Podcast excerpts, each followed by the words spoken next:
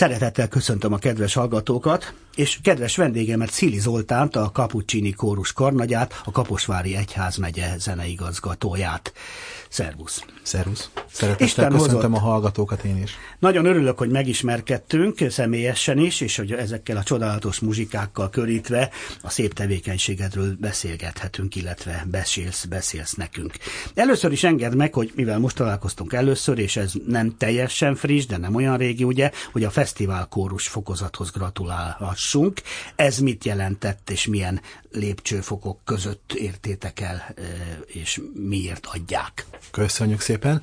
A történet 2017-re nyúlik vissza, amikor néhány kórustag megkeresett Kaposváron, hogy szeretnének egy kamarakórus létrehozni. Városban működik már nagymúltú vegyeskar, több kórusok is dolgoznak, de szükség lenne egy könnyen mozgatható, mégis hangzásában professzionális, illetve jó minőségre törekvő kórusra.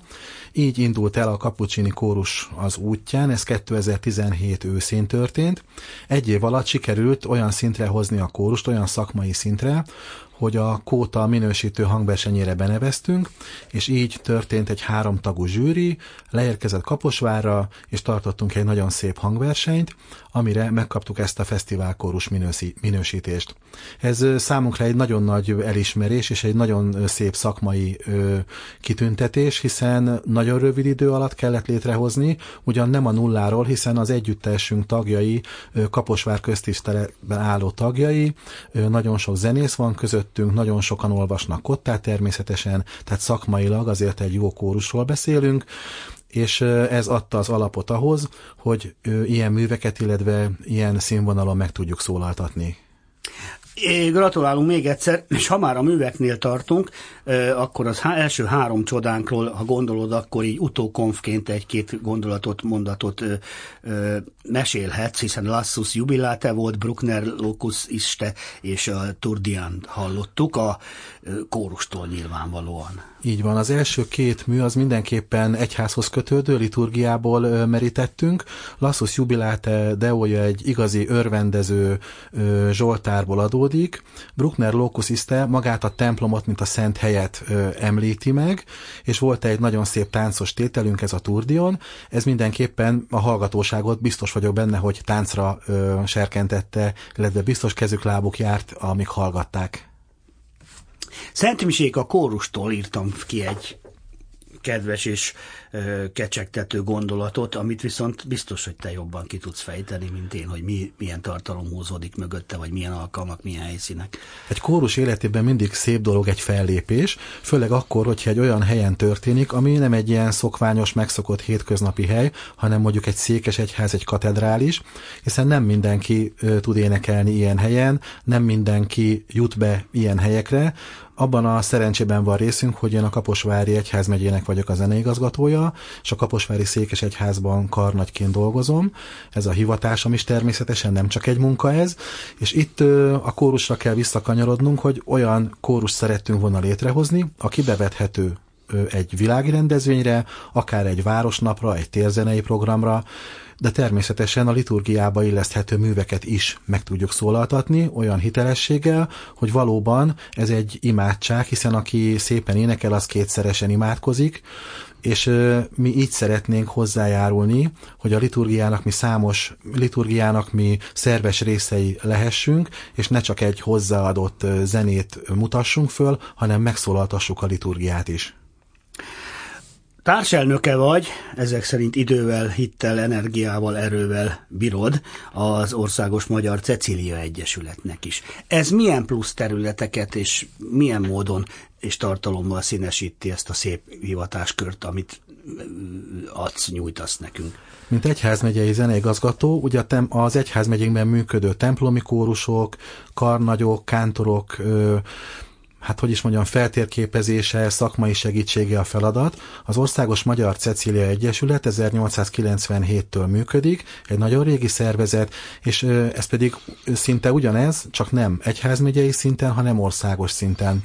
Az Egyesületnek fő célja az, hogy a, az egyházzenét népszerűsítse, az hiteles egyházzenét tolmácsolja az emberek felé, és a zeneszerzőket, organistákat, karnagyokat is arra serkentse, arra mozdítsa elő, hogy hiteles egyházzenét komponáljanak, hiszen mindenképpen meg kell újulnunk az egyházban is, az egyház zenének is meg kell újulnia. Ez természetesen jelentheti azt is, hogy visszanyúlunk a gyökerekhez, és megismerjük azt a, az ősi gregorián kultúrát, amit ö, hagyományoztak ránk, de természetesen ezeket alapul véve mai zeneszerzőknek az alkotástait is várjuk, ami megszólaltatható a liturgiában, vagy egyébként más kórus találkozókon, kórus rendezvényeken, vagy világi találkozókon is természetesen. Egyébként a ö, kórus, a kapucsini kórus ö, összetétele létszáma ö, nyilván nem titok, de nyilván nem mindenki tudja pontosan, köztük én sem. Így van, ez egy kamarakórus, ami azt jelenti, hogy nagyjából 20 fővel működünk, tehát 20 fő énekessel működünk, ez egy vegyes kar, tehát a klasszikus szopránal, tenor-basszus szólamokat szólaltatjuk meg valamelyest ez így nehezebb, hiszen nehezebb összeszedni azokat az embereket, mondjuk egy kisebb városban, akik szakmailag is jók, és természetesen emberileg is egy közösséghez tudnak tartozni, bele tudnak olvadni, hiszen egy kórus az soha nem csak egy szakmai közösség, hanem itt mindenképpen egy emberi barátságnak a színhelye is, és itt nagyon fontos, hogy a kórustagok egymásra tudjanak számítani, baráti, jó kollegális viszonyban legyenek egymással, és ez természetesen szükség van olyan rendezvényekre is, ami most nyár végén lesz. Kodály Zoltán nyomába eredünk, és Kodály Zoltán születésétől a haláláig megpróbáljuk végigjárni azokat a színhelyeket, ami Kodály Zoltán életéhez kötődik, és ez egy csapatépítő tréningnek is felfogható, amellett, hogy Kodály Zoltán műveit elénekeljük, vagy legalábbis éneklünk Kodály Zoltán műveiből.